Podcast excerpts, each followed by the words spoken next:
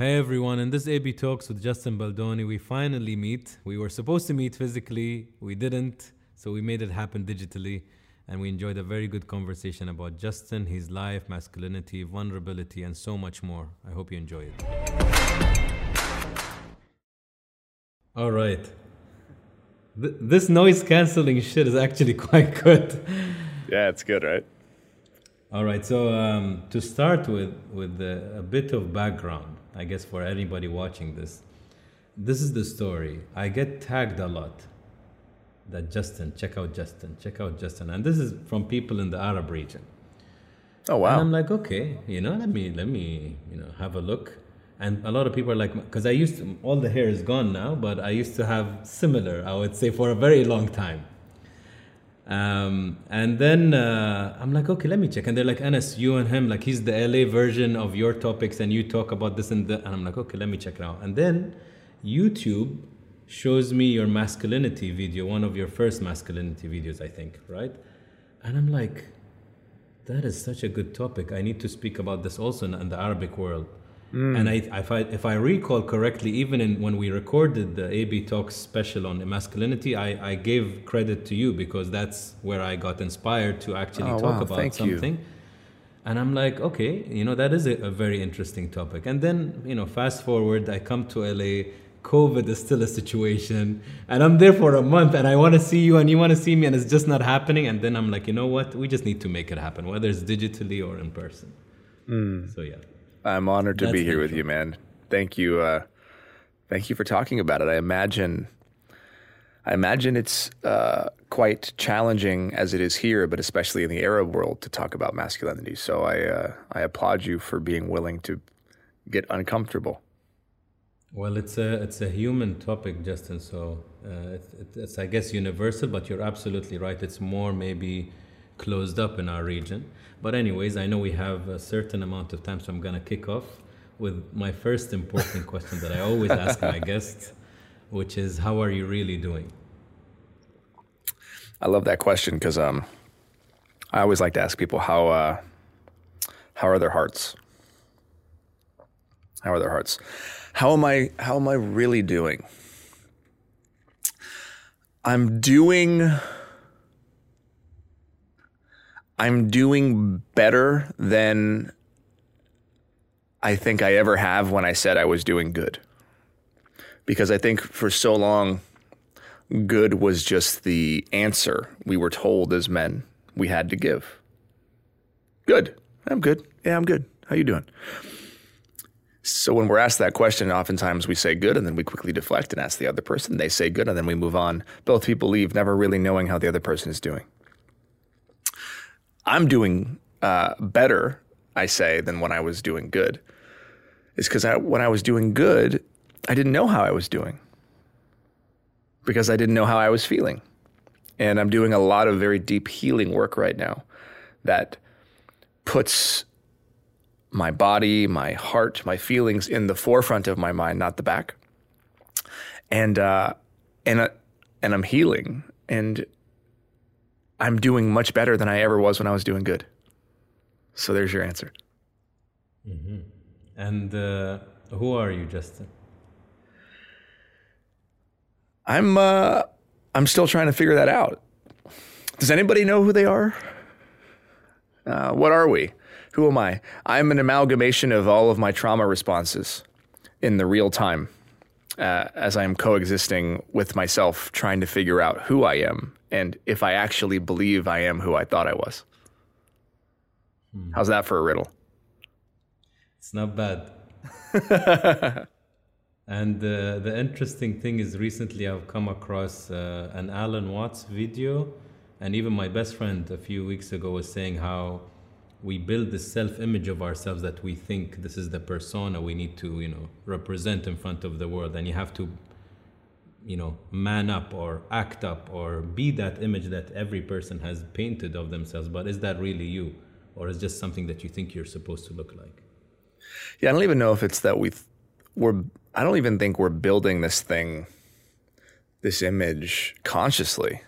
I think most of it's unconscious, and I would even push back, not to argue with Alan Watts, but I would push back that the uh, that what we're building um, isn't an image that we think we should be. It's an image that the wounded child inside of us thinks we need to be in order to survive.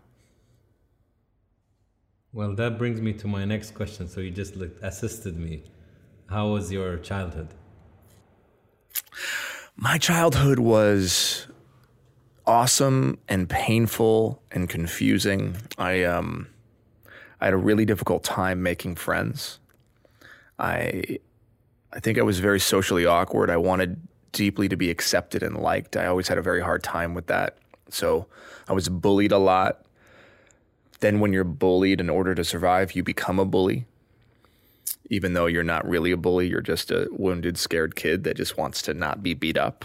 and and you think that respect is earned through power and through dominance. Um, but I was also never really a big kid, so I was I could never really be a bully. So just kind of I was just I would just be kind of mean when I was like eight, nine, ten years old. Uh, all the while deeply wanting to be liked. Um, my parents worked a lot. Uh, luckily, they're just they're wonderful people, but definitely have their own flaws, as my kids are going to say I do as well.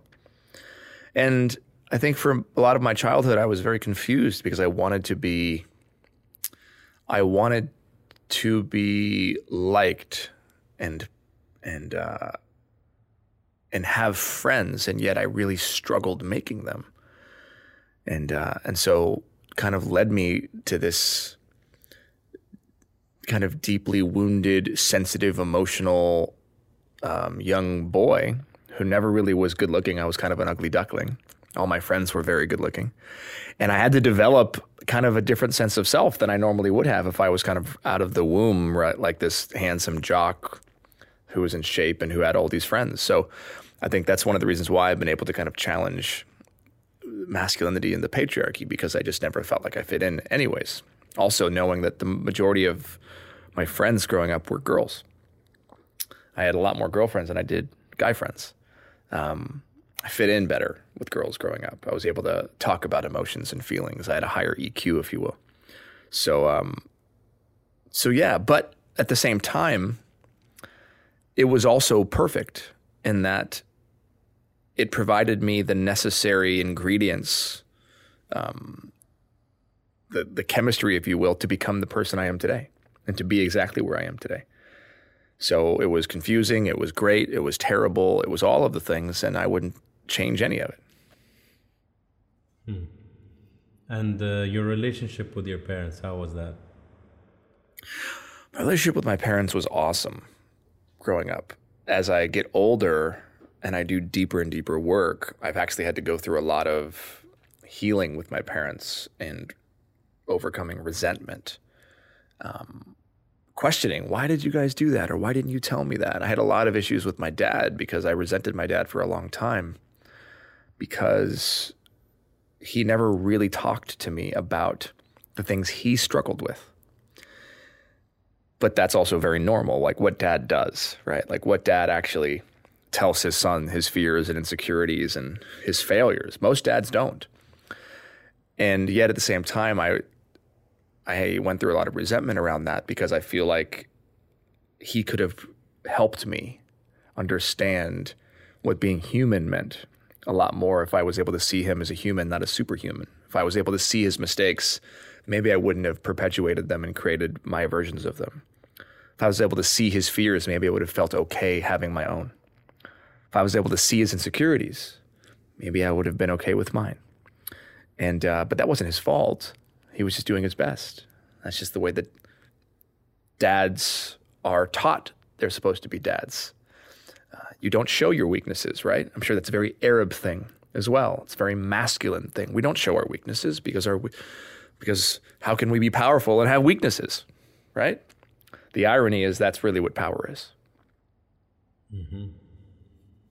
And um, you you mentioned flaw flaws that you know all parents have them, including us. Um, what is the flaw in your parents that you wish you could have changed?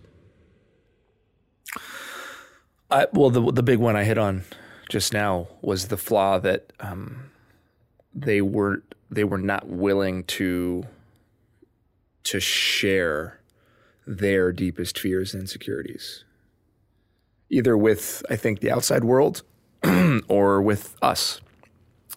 Um, so, you know, the, I think there's a diff- there's a difference between I write about this in my book, Man Enough. There's a difference between sensitivity and being emotional and vulnerability. And my parents were very sensitive and they were very emotional. We grew up in a family that felt a lot, cried, got mad. Like we showed those parts of ourselves. But vulnerability wasn't showed in our house. And vulnerability is the is the admission and confession and sharing of our deepest seated fears and insecurities, our failures, the things we're not proud of, the mistakes that we've made, um, whether we have money or not, whether we are struggling in our work, whether we made a mistake in business, whether the parents are going through a tough time, whatever those things are, those things were never shared with me. And I think I consider that a flaw because when you don't share those things, you really deprive your kids and your family and your friends of getting to know who you really are. So at 37 years old now, I'm on my journey with my parents to actually find out who the hell they really are. They showed me who they wanted um, me to see growing up. They showed me the versions of themselves they wanted me to see. And now I'm trying to figure out, well, who are they really? And in figuring out who they really are, I'm able to actually see so much of who I have created as this persona that is Justin Baldoni. Hmm. And now, um, from the the bit that I know about you, I try not to get uh, dive too much into a person on the research uh, side, just so that I don't have any bias. But it was very evident the role that your father played uh, in your journey. But I didn't. Uh, I wanted to know more about your mother. What was her yeah. role in Justin's journey? I didn't see much of that, so I'm, I'm curious. Yeah, my my, you know, I, for me so much of masculinity is learned from fathers and brothers and uncles and grandparents and male figures, right? For better or for worse, generally for worse. That's how we learn about what it means to be a man. And that's really why this this section of my journey was focused on my father. My mother my mother was the spiritual backbone of the family, if you will. She's she's the reason I have faith if you will. Um, so I was I was taught the faith really from her, and and yet at the same time, my mom, like so many other women who were raised in the 50s and 60s, has her own versions of internalized misogyny that she's been dealing with her whole life. You know, whether it's knowingly put the or would not knowingly put the pressure of finances on my father right? Let him kind of take care of everything because that's what her dad did. Those types of things, which also created the same similar environment that I was that I was raised in. This idea that, um, you know, my mom oftentimes stayed home with me and the kids. My dad was out working. But with that, you know, my mom. I think my mom struggled a lot with with the fact that my dad was working so much, and yet they never had the conversations about why. Um, something my wife and I actually have been having some amazing conversations around this idea of like gender norms and patriarchy and how this all works and and the the roles we kind of just assign to each other. And my mom, you know, spent a lot of time with me and my sister, and my dad was on a plane, you know, twice a week, gone a lot, and um, and I think at times we were too much for her. And at other times, it was exactly what we needed because she was more of the disciplinarian. And my dad was more of the like, he's gone two or three days a week. So we get what we want when he comes home. And we kind of knew the roles growing up. When you're kids, you know, like, ask dad for this, make sure mom doesn't know, right? And mom, in some ways, had to take on a little bit more of that disciplinary uh, patriarchal figure role while he was gone, which I know was hard for her. But she's a deeply emotional, sensitive, loving woman. She's also crazy. She's a feng shui master. and she's into biogeometry and a lot of these uh, ancient Eastern modalities. Um, so uh, I grew up. It, I mean, you can imagine this. Uh, you know, she focused heavily on intuition. So I, I believe I owe my intuition to my mom. The fact that as a man, I that's one of the strengths I rely the most on. And she would she would tell me things growing up like I wasn't able to lie to her because she could see she used to tell me she could see green stuff coming out of my head when I lied. like my aura would change. Like she would she would pull all that stuff on me and then she'd start asking me questions if I would, you know, and she'd do muscle testing on me. You know what muscle testing is? It's kind of no. so muscle testing is basically where someone asks you a question and you say yes or no, and when you say yes, they push your arm down, and basically, if you're lying, your arm goes down. If if you're not, your arm, you're basically your body knows when you're telling the truth or not. So it'd always start with like, um, "Is the sky blue?" Yes, great. Is now she would say, "Now say no, no," and my arm would go down, and I'd be like, "God damn it, mom." so uh, so I had to learn. So this is my relationship with my mom is I had to learn how to change my level of strength when she asked me the question. So when I was lying, I would be stronger, and when I was telling the truth, I would be weaker, so that she had no clue whether I was lying or not. So she would always uh, she'd do those types of things. But she's a she's a deeply spiritual, hilarious, uh, sensitive, metaphysical woman. Um, and uh, and if it were not for her, I definitely wouldn't have that that deeply spiritual part of me. Okay, um, I'm gonna go to a topic that's very important for you, um, and it is the redefining of masculinity. Why is it so important to redefine masculinity? The undefining. So I'll just I'll correct you a little bit there in that for me it's the undefining of masculinity. At first I thought it was the redefining. Mm-hmm. Um, I thought that that's what we needed was to redefine masculinity. But the reason I called my book Man Enough Undefining My Masculinity was because I realized the redefining of it would perpetuate the exact same problem. The problem is in the definition. The problem is that someone has decided what it means to be a man. Who was the person? What did he look like? Was it a bunch of men? Were they all the same type of men? Because what it seems to be the case is that the men who decided what being a man looked like all seemed to be the same type of man. Right? Strength, power, dominance, sense of direction, not asking questions, self assuredness, confidence, you know, bravado. Uh, all of these things are what being a man is. Now, of course, there are also amazing parts of what being a man is, but when you Google the definition, that's generally what comes up. And what I believe needs to happen is that we need to do away with the definition, the rigid box that um, creates this culture where we have to fit inside of it in order to be accepted.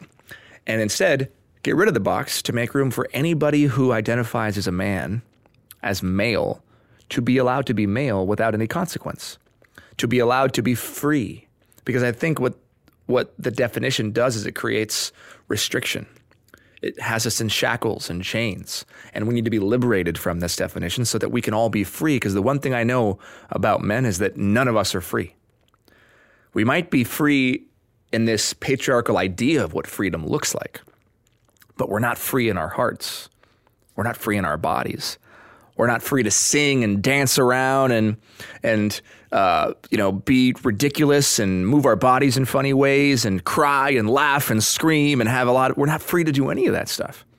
In fact, we have to be very collected and calm and serious and leveled and make sure that we're balanced because the feminine is what's imbalanced and we need to be balanced so that people can trust us and we have to be powerful and sure in ourselves. And we can't be insecure because, God forbid, if we're insecure, then, how will we ever be leaders? And all of these ideas have to go because all of them are prescriptions for unhappiness. So that's why I believe we have to undefine it. Redefining it would just be creating a new box, and eventually somebody would have to then create a new box and a new box and a new box. And we just got to get rid of the damn box. And the interesting point also is that it goes on both sides of the spectrum. Even femininity is defined. You know that they can't be warriors or uh, MMA fighters or and and who said But who that's said but that? that's men did. Men said it. That's the problem. Right? Women didn't decide that. And this is the thing about the patriarchy. A patriarchal system constricts both genders. We don't see it that way. So we think, oh, men have this and women have their definition, but men created both. men created. I mean, if you go back way back, like the deities, the goddesses were women we we worshipped female goddesses as much or more as we did the male. That all eventually changed, right?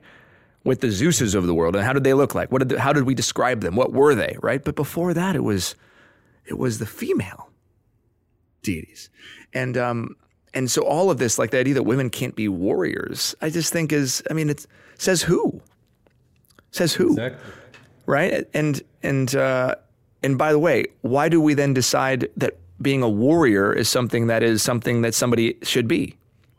I think if anything, if women ruled the world, there probably wouldn't need to be warriors. What are warriors except people that either defend their their town or village or country from ongoing attacks, or people that go to attack other villages or territories to conquer them? This is a very masculine patriarchal idea of dominance and power, which was created by men.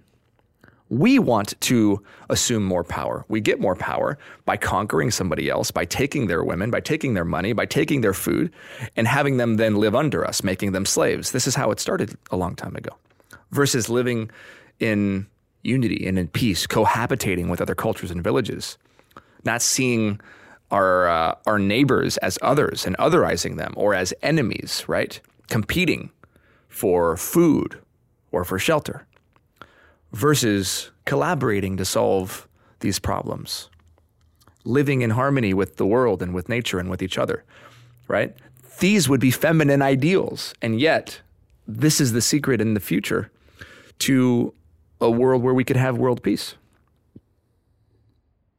It's uh, it's a very this topic obviously can go for for hours and um, and of course it's like you said to maintain dominance on the male side you need to back in the day control or maintain women. And the beauty or I think one of the most beautiful things today in social media and in connection you get to see so many good examples now of how this woman president is doing better than a male president and this woman minister and this woman CEO and you're like okay so suddenly, even when I look back, I think all these cartoons we used to watch would position a female in a certain light and a male in a certain light. And it can come down to a repeating topic that's been on my mind recently. And I was, I was telling this to my mother, and I'm like, where do we get off as people judging how somebody dresses or does or expresses themselves as if they should be only the way we like them to be? And if they're not, they're an enemy. No, and I think it's as, as, simple as I, I, like to say this. If I come and say, Justin, you should really try vanilla ice cream, and you're like, bro, I like chocolate, and I'm like, no, no, no, vanilla. I'm telling you, it's really nice. And you're like, Anas, I really don't like vanilla. I like chocolate. and what, what, both of them can be nice. Why does it have to be what I like has to be enforced on, on you? You can be like, bro, go enjoy your vanilla. Let me enjoy my chocolate, and it's fine. Yeah, that, I mean, that vanilla chocolate ice cream idea and debate is the root cause of all disunity in the world. And it really comes from a lack of self, I believe, a lack of self love and compassion, understanding. When you're full of self, not full of yourself, but when you are full of self, when you have self compassion, when you've looked at yourself and done healing work, you recognize that somebody else's choices in their life don't actually affect yours your your wanting chocolate or not liking vanilla doesn't mean that my vanilla is any worse. It doesn't mean that I am not good enough because you don't like my flavor. And we don't see it that way. Right? It's that it's this notion of for those of us with privilege, equality can feel like oppression. We have to control everybody because our self-worth depends on the external voices in reality, there's plenty of ice cream for all of us to go around. And Absolutely. sometimes the best ice cream is the ice cream that's mixed. What are flavors except things that are mixed together? So if you think about it, we're just re- we're just really arguing over things that were already mixed in the first place. And they will be mixed in the future. There is no us or there is no I or you, there's only us. So this whole concept of like us versus them, even of like land and territories, if you go back long long enough, it was all shared. Nothing was anybody's. This land isn't ours. This is Mother Nature's. We're sharing it. This is a this is a, a spinning asteroid. Like we're not this isn't even ours. This concept of us and and them otherizing, all of it comes down to just deep, deep insecurities. And I believe every one of our insecurities and fears can be traced back to one fear, which is the fear of death. That one day we are going to be nothing that we are not going to be remembered, that our life will be in vain. But in reality, if you think about it, if you were to live and contemplate on mortality now and go into your fear of dying and of being forgotten, of being irrelevant, of not being enough, then actually you'll recognize that, like, wow, wait a second. None of it matters, anyways. So I should just allow other people to be happy. Shit, I should be happy. But that only starts with with looking at your life now and recognizing that you have enough just as you are. You are enough just as you are. Happiness starts with contentment.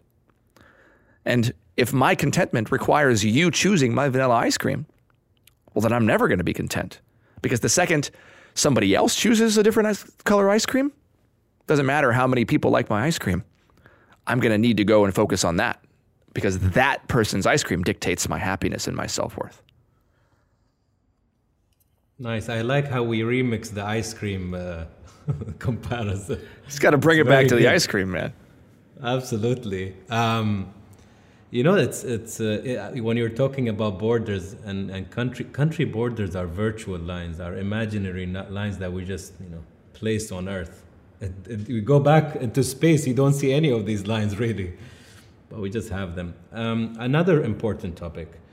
Um, with the show with AB Talks now, a lot of uh, it, beca- it became a thing where a lot of people do cry on the show, and people now. The funny thing is now, especially female guests, when they come on the show, and some of them in the first five minutes, they're like, "Anas, you are not going to make me cry," and I'm like, guys, why is crying not celebrated? Why is it such like you have to challenge me? And I'm like, darling, man or woman, you want to cry, you cry. You don't feel like crying, don't cry. Whether it's happy tears or sad tears. Why are we so afraid of vulnerability rather than celebrate that that needs courage to be vulnerable today needs courage you need to have guts to be vulnerable and say you know what this is me and all my colors and i hope you accept me if you don't accept me too bad you know so i think this is a very topic that you like to tackle also vulnerability and the courage that comes with it so what what are your thoughts on that Well, it starts with how we're raised.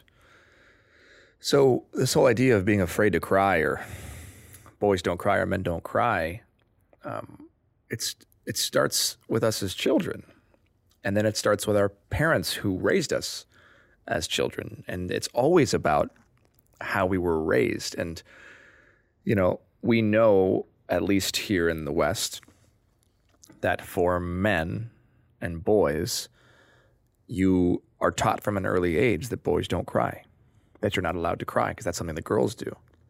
And so from the time we can remember, we are pitted against girls and women. We're told that this idea of crying is feminine. And when something is told to a young boy um, like that and, and compared to being a female or being a girl, we're essentially being told and taught that um, being a girl is bad and that being a feminine is weak, or being feminine is weak. So when you are when you are in a position where you're crying, your brain starts to associate those tears with weakness and with femininity. And if you're taught that being feminine is weak, then you- what you're actually growing up with is that you have this false sense of power over girls and women, or uh, internalized homophobia over gay people because it's also gay, right? You're either a girl or you're gay. So all this homophobia, all this this inherent sexism and misogyny starts with when we're kids, when we're boys. Now, there are a lot of reasons why I think that fathers and mothers tell their boys to man up and to stop crying. Most of it has to do with protection. Why? Because they knew growing up what happened to boys who cried. They were bullied and made fun of, and they were weak. And a father who loves his child wants to protect his son from being bullied and policed and beaten up and weak, or being called gay or a sissy or soft, or all of the things that we do to young boys as we do whatever we can to make them robots, emotionless, insensitive, impenetrable robots. Because that's really what we do. That's what schools are. We're just little factories where we're creating robots. And if the teachers don't do it, and the school system doesn't do it, then you can be sure that other boys will do it. So then you grow up and you know that when those feelings come up, you have to bury them. You have to push them down because your life depends on it. Because when you were growing up, it was it was life or death. If you cried, you everybody knew that you were a pussy. Everybody knew that you were gay.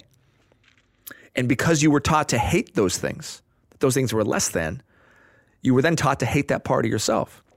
So if you do cry, there's a hatred that almost comes up where you're like, no, no, I got to push it down. I got to push it down. I got to, I got to survive. It's like fight or flight. When in reality, we know, thanks to science and research, that tears actually contain stress hormones. And when you are young, when you are a child, when you're a baby, you are constantly processing traumatic experiences every hour, every minute of the day because you don't have context yet. And in, as a child, you're processing life, and something as simple as you calling for dada and daddy not being there is traumatic. Your, your brain doesn't understand it yet. Your brain doesn't understand that daddy's in the other room. But for that split second when you call for dada and he's not there, you feel abandoned. Your brain is processing abandonment. And so you cry because our bodies are intelligent. So our, our, our tears actually help us release the stress hormones that build up so that they don't create toxicity in our bodies. So as children, when we cry, we're actually cleansing our bodies. They found that these stress hormones, when not let out, create toxicity and end up leading to health problems. All kinds of health problems. Cancers, heart disease, stress. Just look at men. Men and women are 99.9% genetically, biologically the same. But why do men die younger than women? Why do men kill themselves at four times higher rates than women? Why are 99% of all mass shooters men? Why are the majority of prison inmates men? Why is the destruction of the world mostly men? Well, I think it could be as simple as the fact that we have been trained to be robots that are emotionless, and we have a uh, um, a reservoir of undealt with pain and trauma and sadness in our bodies. And when you have so much of it, like a volcano, it erupts. But it doesn't come out as sadness. It doesn't come out as as processing of the traumas of the tears that needed to come out when you were two years old and you felt your daddy had abandoned you for 30 seconds. It comes out as rage. It comes out as anger. So all of these things are endemic in that they start in families, influenced by culture. And if we could start to break that cycle, if we could teach our young boys and girls that crying is the most human thing we could do, that crying is good for us, that we should we should stop we should stop trying to to prevent tantrums and and tell our kids to like get their shit together when they're having these wild tantrums at three, four, five, six, seven years old. And instead realize that they're having these wild tantrums, that they're crying because they're processing traumas that to our adult brains don't make any sense because we don't remember what it was like to not have context as children. We have to let these things go. And guess what? As adults, we have to start doing that too. And what I'm learning in my own healing journey is that I so quickly go to anger and rage because that was the only acceptable thing as a man I was ever allowed to feel. UFC, wars, warriors, as you said earlier, right? Violence in movies, TV shows. What do we call the most dominant alpha big bad dude that can kill everybody? We call him a man who earns the respect and the fear of everybody around him. A man that can protect women by killing other men. Like, this is how we view these men. Why? Because they're using their anger and their rage to dominate in the pyramid scheme that is the patriarchy. When in fact, what that man really is, is a deeply sensitive person who's had so much trauma and is so misguided.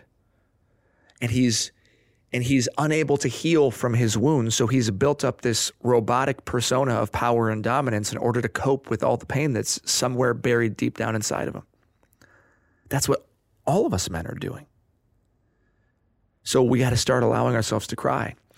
And what I've learned is right on the other side of that anger and rage is a reservoir of sadness, of tears that are just dying to come out that manifest when they don't come out in injuries in my body, in back pain, in stiffness, in illnesses. That's how it shows up for me in my life when it doesn't come out. So we got to ask ourselves what are we doing to our children? What are we trying to create? We're trying to create a generation of robots who only express anger? Or are we trying to create a generation of human beings who are healthy and full of themselves? Have you healed Justin? No, I'm healing, and I will be healing until the day that I'm no longer breathing on this planet. Hmm. Do you like being a father? I love being a father. It's one of the greatest gifts, challenges, and responsibilities I think in the in the world. Being a parent. Hmm. And um, what does love mean to you, Justin? There's a quote in the Baha'i writings from Abdul Baha, the son of Baha'u'llah, the founder of the Baha'i faith. He says that love is the magnetic binding force between the planets and the stars. Hmm. That's a, it's a paraphrase. And to me, love is the thing that scientists will never be able to understand because it's the thing that makes the atoms and the molecules move that is the very thing that creates all life and existence in the universe. So when I think about what Abdul Baha said, and I think about how scientists keep developing these new microscopes that can go deeper and deeper and deeper and deeper and deeper and deeper because they're trying to figure out what's making these things move how is this working? They'll never figure it out because they're not supposed to, because that thing is love. And that thing can't be found because it's inside all of us. Love is everything. Love is all there is. I don't believe there is anything that isn't love. I think that there is just places where love is harder to find. Kind of like there's no darkness, there's just an absence of photons. When mm-hmm. things are bad. It's just an absence of being able to see the love. I watched um, your uh, pregnancy video, the surprise ha! that you. Oh, the the baby, the, that first baby announcement. and you, you know what's uh, funny, Justin? I teared up watching that. I don't know you. I've never met you. And that video, today I actually watched it earlier and I start to tear up sitting alone at home, right? And this is how beautiful and powerful what you put together is. It doesn't matter if I've never met you, it doesn't matter if I haven't seen your child.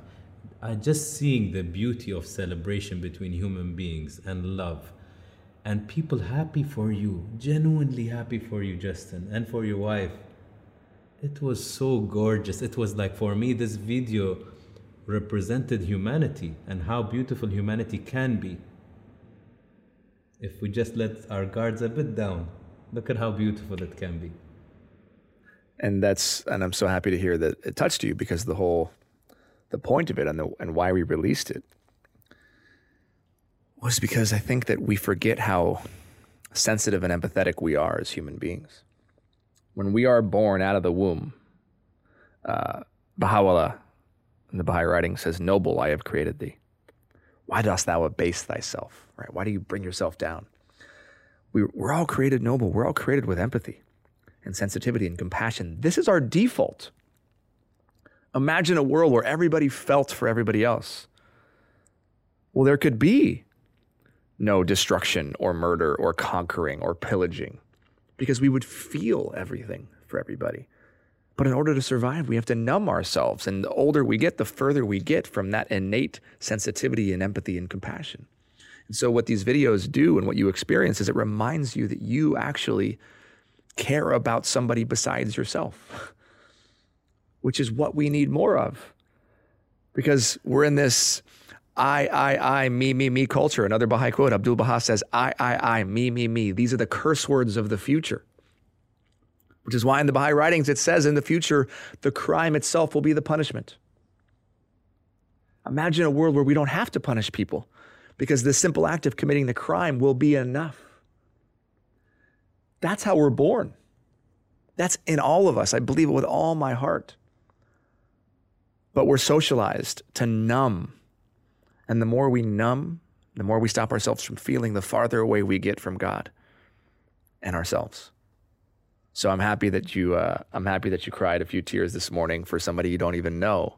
I wish we would all do more of that. I was happy for you, man, and for Emily, right? Emily, my wife, yeah, yeah, yeah. And my daughter's six years old now. That video that I made was six and a half years ago. Ma- Maya, Maya, is it? Yeah, yeah, Maya. Beautiful. What's uh, what's your favorite color? I don't have one.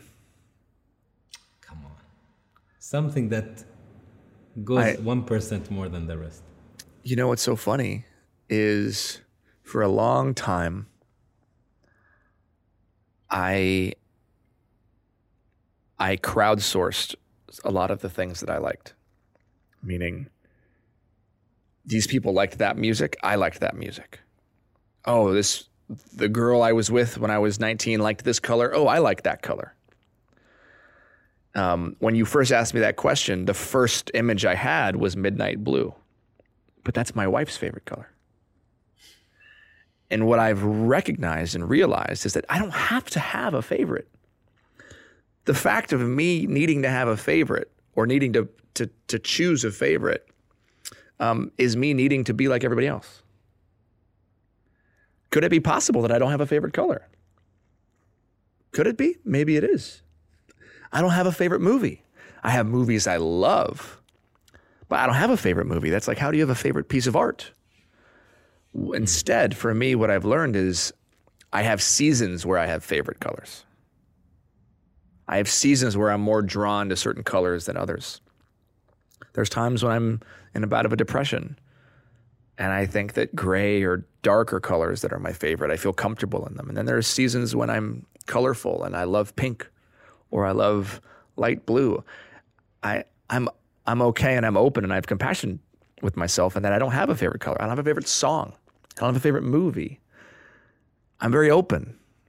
Um, so currently in this to. season, in this season, what's your color? I'm I, am i am liking a lot of yellows right now, um, but that also could be influenced by that. You know, the color that's the cover of Man Enough in my book. But yellow's also yellow's also kind of happiness. I think about I think about the sun and yellow. I think that's really sweet. Yeah, um, give me give me three reasons why you said yellow. So happiness is one. I would say more. I would say warmth. I love that. I love the feeling of warmth.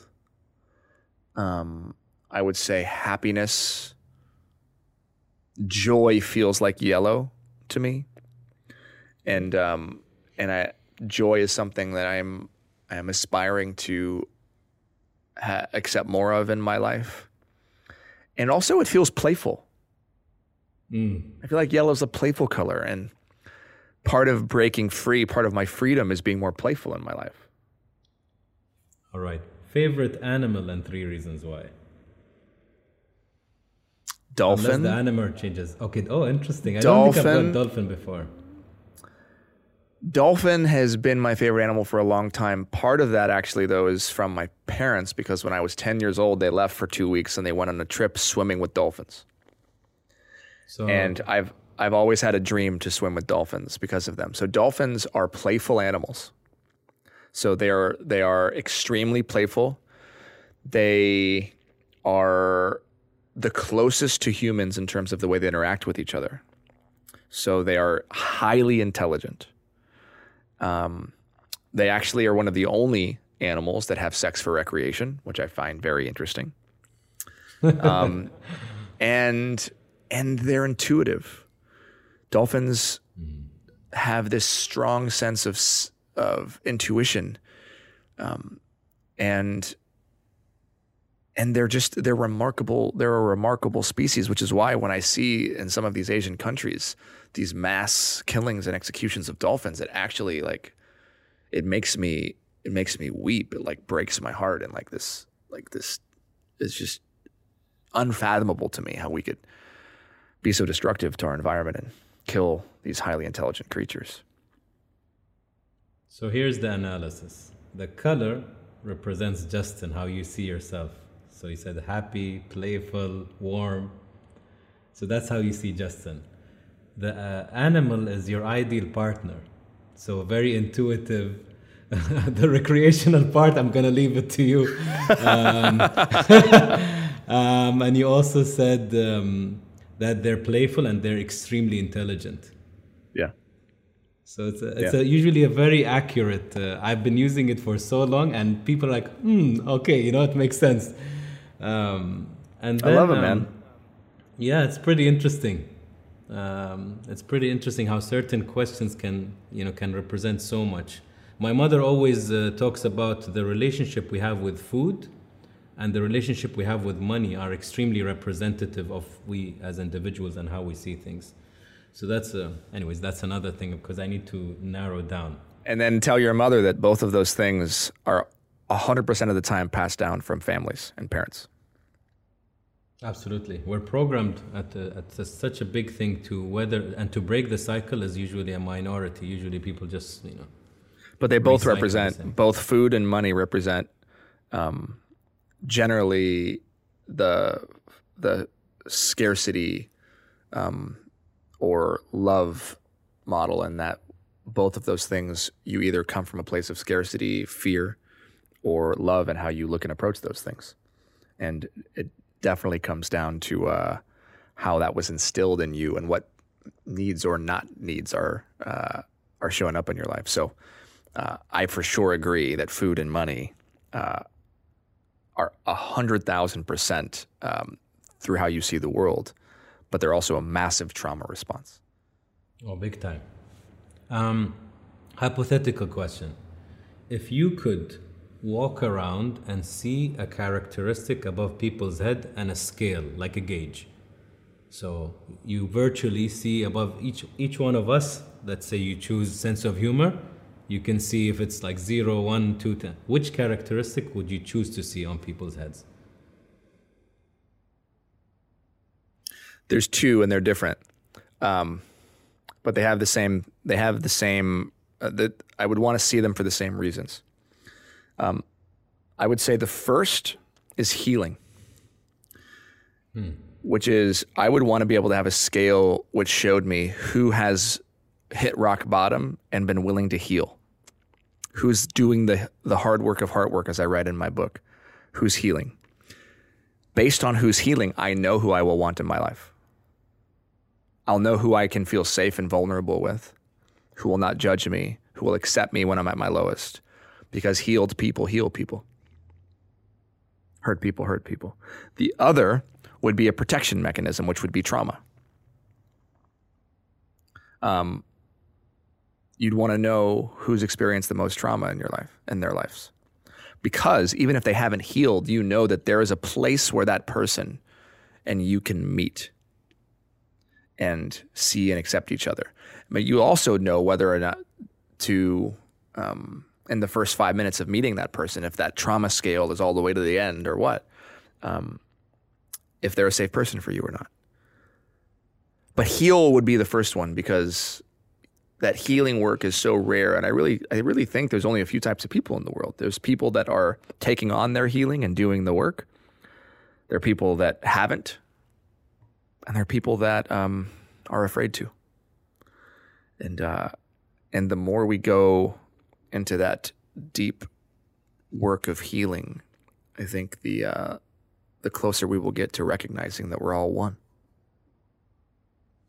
Very unique answers, Justin. I like. Um, so, as human beings, we have this, uh, by nature, this intrinsic need to feel seen, visible, valuable, uh, it's, it's like a need. You need to feel that you're of worth, of, of value, whether it's your life or yourself. Uh, and it starts, of course, when since you're a child and how you want to show off in front of your parents just for them to say, "Oh, good, good boy." Or so for Justin today, what is something when you, de- you uh, something that when you do, you feel you're valuable, you're of, you know, you give value or you feel valuable.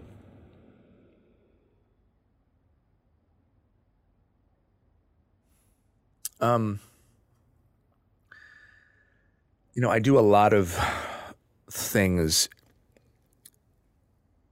that would give me that value to the world, help people serve a lot of a lot of stuff that the world places that value on that little Justin would be like, "Wow, you grew up to do that?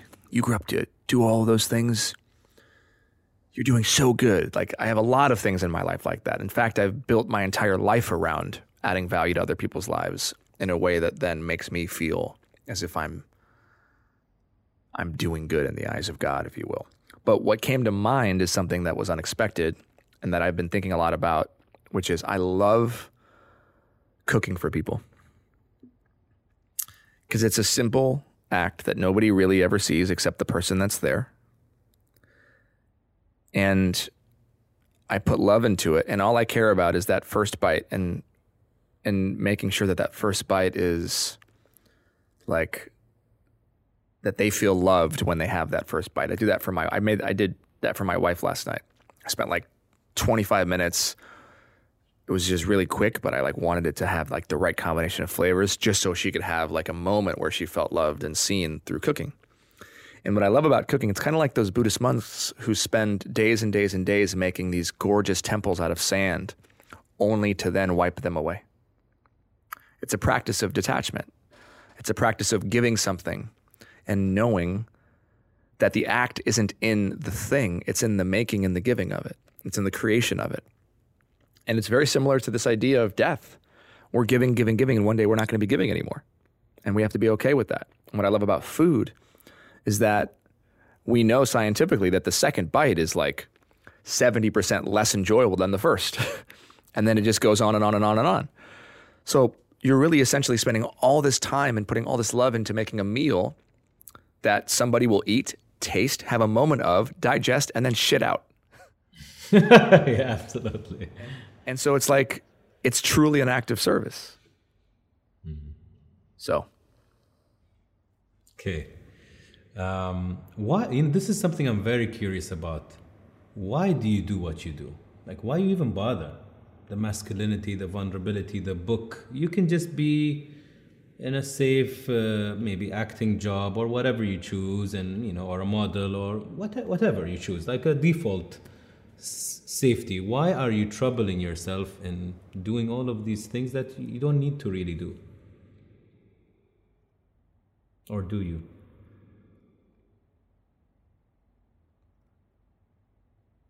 The world has not progressed forward by people staying in their comfort zones. Hmm. There's nothing that happens in life. There's no growth that can happen in life that happens in a state of comfort and ease. None. What are growing pains? None of this is fun um, it's painful to grow. It's uncomfortable to grow. And sure, I could have enjoyed the benefits of my male privilege and had a very, maybe like on the outside, easy life and not gone deep, but then I wouldn't be happy. I'd be conforming. And if there's something in me that knows something is off, why would I not talk about it with whatever privilege I was given? I mean, the entire purpose of having privilege, privilege, people have this misconception of privilege like it's some bad thing. White privilege is not a bad thing unless you don't use it for good. Have all the white privilege you want, except use the white privilege to talk about all the people who don't have it. Right? Male privilege is not a bad thing so long as you use it, I believe, to fight the patriarchy and to bring down a system that doesn't actually benefit you because it's terrible for us. So for me, it just comes down to like, well, I was created, I had this unique set of experiences growing up. My trauma is unique to me. I've been built the way that I've been built. And part of the way that I've been built is that I desire truth in every area of my life, in every relationship of my life, and with the most important relationship I have, which is with myself. But once you know that truth, once you're discovering that truth, making the choice to not share it might be one of the greatest sins of all. So I have to. Selfish. Yeah, selfish not to share. Um, what are you afraid of? I'm still afraid of death. I'm still afraid of death because it doesn't make sense to my rational brain. Because it's not supposed to. The idea that I have thoughts and feelings and exist as a soul, but will no longer exist as a body, is something my mind, my brain, is continually trying to recognize as a problem that it can solve. And I'm on the journey of acceptance to feel it in my body and in my spirit that that's a natural part of life. And the idea that energy can't be created or destroyed gets lost in the brain because my brain tells me I'm more than energy. And finite minds are not supposed to understand the infinite. So so anything we can't understand, we're inherently afraid of, even though we're curious. That's why I spent the last 10 years making documentaries about people who are dying. It's selfish, but at the same time, it helped a lot of people, including the people that I was with. But it's selfish. I want to understand. And I'm going to have to understand one day eventually. And that's really what it comes down to. That's why I believe we need to be tackling and going into our fears instead of running from them. All right. Um, let's do this nicely and smoothly. Best moment in your life so far?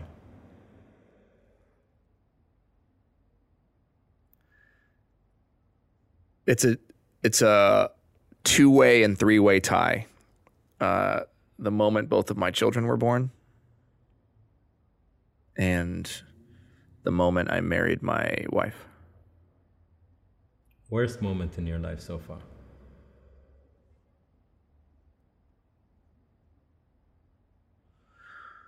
Worst moment in my life. I don't think there's a worst. I think there's a scale of traumatic experiences that I'm still processing. But when I think back to the worst moments in my life, it's hard for me to think of them as bad because they are the reason I'm able to go as deep as I'm able to go. Baha'u'llah says in the Baha'i writings that Nothing save that which profiteth them can ever befall my loved ones. So the worst moments in my life actually have benefited me the most. So it's hard for me to like look at that as a binary, as like good or bad. But a lot of um, a lot of very hard moments that actually caused me the most growth. What is the hardest one? I don't have a, unfortunately. I don't hmm. have A. I really don't. There's not a moment that I can look back like that was the hardest, that was the toughest. I have moments that challenged me. But there but my relationship to them, the, the deeper I go into my own healing work, this idea of PTSD, the hardest moment of my life, goes away. I mean, there were moments in there was a moment in college I can think of when I was 18 and I was in this relationship and I didn't have any money and I was with this abusive girlfriend. And yeah, that could be one of the hardest moments in my life, but like it wasn't. Because if I wouldn't have known that, I would never have been able to appreciate and know the beauty that is my wife. Abdul Baha says that if it were not for darkness, how could we ever appreciate the light? The contrast is so important in life. Um, Emily, in one word. Grounded. Maya, in one word.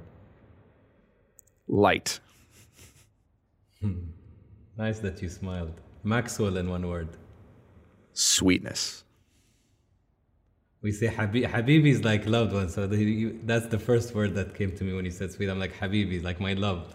Sweetness. and, yeah. I, and I've never met your kid, so you see, it's beautiful to connect. Um, Sam, in one word. My dad, Sam. Oh.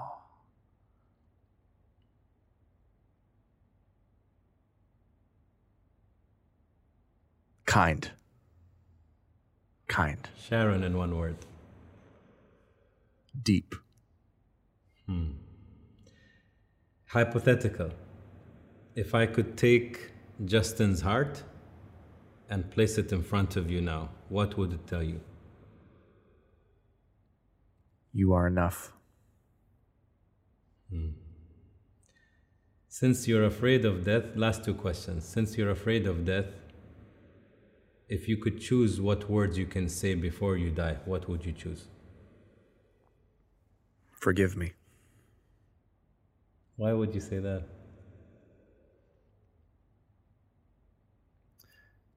Because all of us need to forgive ourselves and be forgiven. I mean, Jesus said it. Forgive them, for they know not what they do. Why would I be any different? Forgive, forgive me for, forgive me for spending my life not thinking. Forgive me for being a zombie. Forgive me for the amount of hours I spent looking at my damn phone when I could have been looking at somebody else in their eyes. There's so many things that every single person needs to be forgiven for, not just from God, but they need to forgive themselves for. Hmm. Last one, Justin, in one word. Healing. Right? It was nice, man. I'm glad we met at least virtually for now. Until the next Yeah, so great. It was so great to talk to you. You were a great interviewer. You had great questions, man. I really appreciate it. I appreciate it, man. Good talking to you. And next time you're in LA, come out.